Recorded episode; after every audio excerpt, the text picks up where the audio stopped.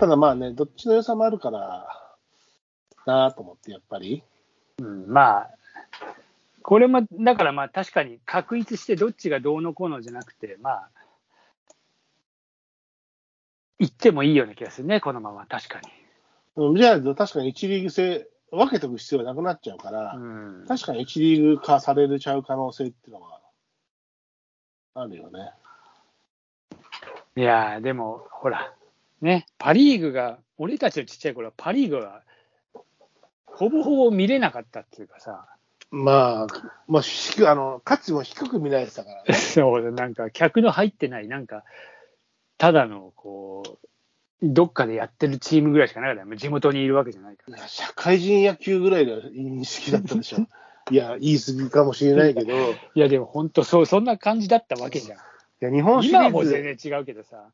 日本シリーズに出てこなければ、パ・リーグなんか意味がないって、だだから多分昔はドラフトでさ、うん。パ・あリーグかよと思ってたあ、いや、絶対いるよ、絶対いる。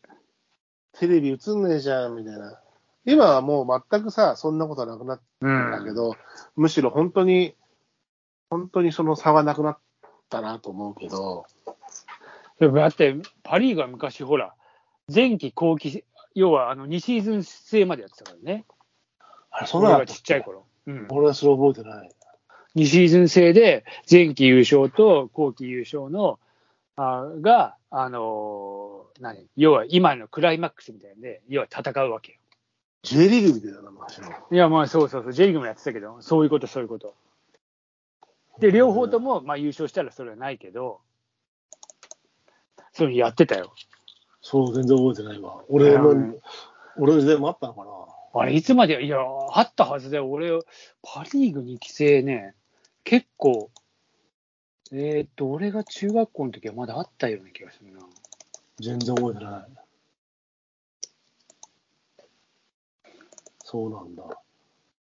でもなんかまあ、どっちでもいいっちゃどっちでもいいんだけど、でも楽しめるとしては、でも今な、圧倒的にパノが強いからなっていうのはちょっとあるけどね。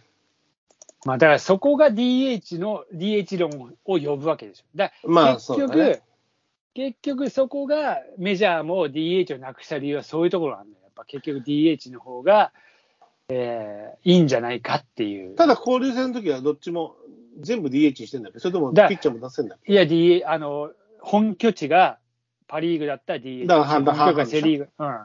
だったら、ただ、セ・リーグがパ・リーグのその本拠地でやるときに、やっぱり、ほら、どうしても、その、ノウハウな部分だよね、多分。DH に対する。うん普段 DH やってないから、でもそれは逆もしかりじゃん。い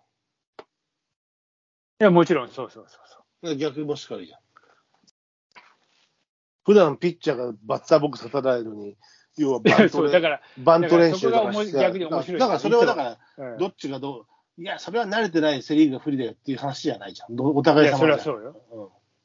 だからそその辺のもの問題っつうか、その辺のあれが面白みやあるんだかうんそこは面白いなと思うけど、単純粋に。ら。うんパ・リーグいつまで2期生やってたかな。へえ、それは全然覚えてないや。いや、やってたはずなんだけど、ちょっとわからない。まあ、あと今日は、まあ今日はちょっと大谷君勝てなかったけどね。でも2失点で、言ってたんだけどな、メジャーリーグも。大谷の試合は何だけ見てるんですけど、ああ、あの、ベイブルース以来。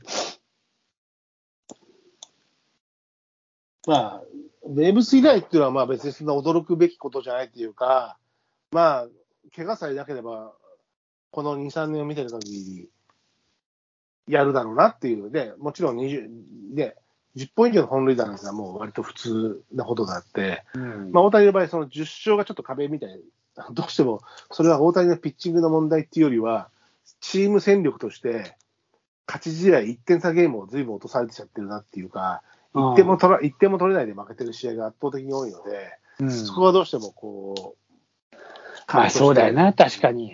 今回も3年、3 9勝してから3、4試合、3, 3試合はシュートしたか。で、まあ、2桁勝ったけど、うん。まあ、そこが、怪我以外の問題では、どうしてもその打線救援がないっていうのがあれなんで、だからベイブルースと比較しようによっても、俺たちはベイブルースの時代の野球を知らないから、野球がどんだけ違うのかっていうのは若干わかんないんだよね、どうしてもね。いや、まあ、そりゃね、そりゃ、ノムさんでも知らないから、多分。うん。だから近代、近代野球としてさ、これが成立してるところがすごいよね、やっぱりね。まあまあ、そりゃ、だって大谷のためのルール改正があったわけだかそう、ピッチャー降板しても DH 残れるら。そこ、そういうさ、フレキシブルさはメジャーすごいよね。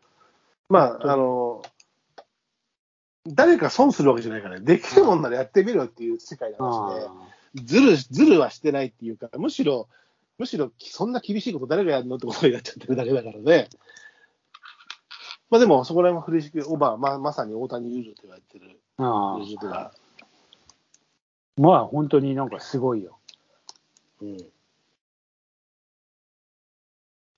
なんかでも、その大谷も面白かったけど、この間、鈴木誠也が出てた試合では、その、フィールド・オブ・ドリームスの、トウモロコシ畑からああ、出てきたね。選手が出てきて、ね。いやうん。試合をやるっていう、ケビン・ゴスナそう、あのーフィールド・オブ・ドリームス状態のはい球場の野球、あれなかなか、あのアメリカのおしゃれな演出だなと思ったけど、ー